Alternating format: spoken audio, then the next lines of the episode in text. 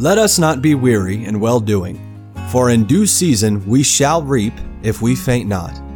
Believers have God's promise that when we faithfully obey Him and don't give up, we will enjoy the very best returns.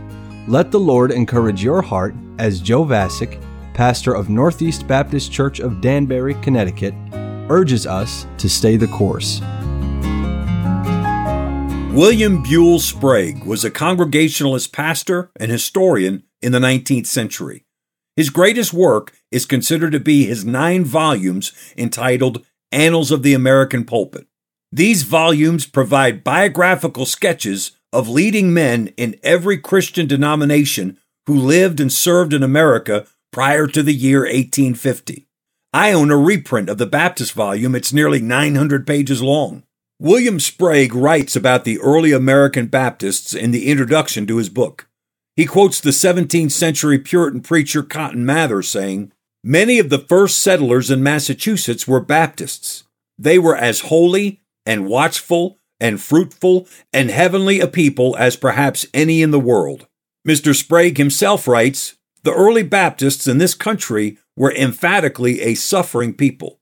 The Baptists were not only denied rights which are now universally conceded to all, but were the subjects of wrongs which none would now attempt to justify.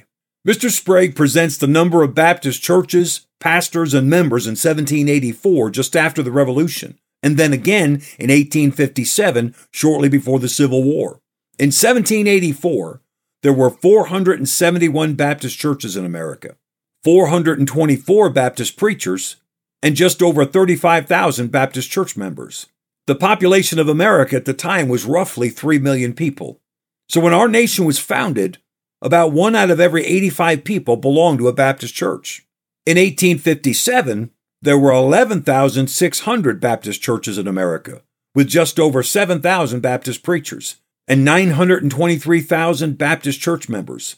The population in 1857 was approaching 30 million people. So by 1857, approximately one out of every 30 Americans belonged to a Baptist church. In case you didn't follow all those numbers, the bottom line is in 1784, one out of every 85 Americans were Baptists. 70 years later, one out of every 30 Americans were Baptists. Why does this matter? Because it illustrates the fact that Baptists have always been aggressive soul winners and church planters. True to the scriptural pattern, leading souls to Christ and establishing new churches is an essential element of our Baptist faith. I think every Baptist believer would find it edifying to learn when and where the first Baptist church in your state was established, especially when you understand that the planting of new Baptist churches was not done out of convenience or preference, but out of a genuine commitment to Christ and a passion for lost souls. In researching the history of Baptist churches in your state, you'll be introduced to men who are used of God to have a profound impact in your state for God's glory. Let me give you an example of what I'm talking about by telling you about the man who started the first Baptist church in the state of Connecticut, where I pastor. In the late 1600s, the law required everyone to attend the official state church. Anybody who didn't attend the state church was fined 20 shillings. The law also forbade people from meeting to worship in private homes. Anyone guilty of leading a worship service in a house was to be fined and whipped. The colony of Rhode Island, right next door to Connecticut, was the only colony that gave complete freedom of worship to its citizens. So it was the only colony where Baptists were free to worship and serve the Lord according to the Bible. During those years in the late 17th century, Baptist preachers from Rhode Island would occasionally cross over into Connecticut and baptize new believers as members of their churches in Rhode Island. The Connecticut government eventually found out about this and put a stop to it. In 1704, a few Baptist people in Connecticut petitioned the government of the colony asking for permission to establish a church in the town of Groton. They didn't receive an answer, so they took that as permission to move ahead with their plans.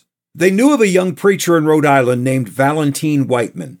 He answered their invitation to come to Groton, Connecticut and be their pastor and he established the first Baptist church in Connecticut with fewer than a dozen people. Valentine Wightman was a diligent student of the scriptures and a logical and eloquent preacher. He didn't openly campaign for the Baptist cause. He simply preached and taught the Bible and lived it as he led the people of his congregation. He was quiet, yet firm. And it was that demeanor that caused him to become a very influential voice in that part of Connecticut. He was the only Baptist pastor in the entire colony for many years. And though nonconforming congregations continued to be arrested, persecuted, and imprisoned in the colony, the Baptists in Groton, under the leadership of Valentine Wightman, endured unhindered. It was his firm leadership that led to the government gradually relaxing their enforcement of their state church laws. Valentine Wightman died in 1747 at the age of 66, after having pastored the church for 42 years. His son, Timothy Wightman, became the next pastor, and he pastored the church for the next 40 years. When Timothy died, his son, John Gano Wightman, became the next pastor, and he pastored the church for the next 41 years. For its first 120 years, the First Baptist Church in Connecticut was pastored by three men a dad, his son, and his grandson. Christian, Jesus is building his church, and the gates of hell shall not prevail against it. Stay the course.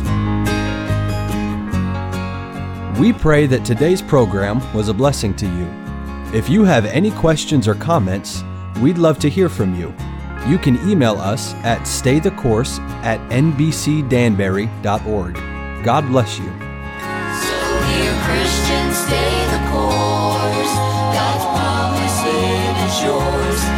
show.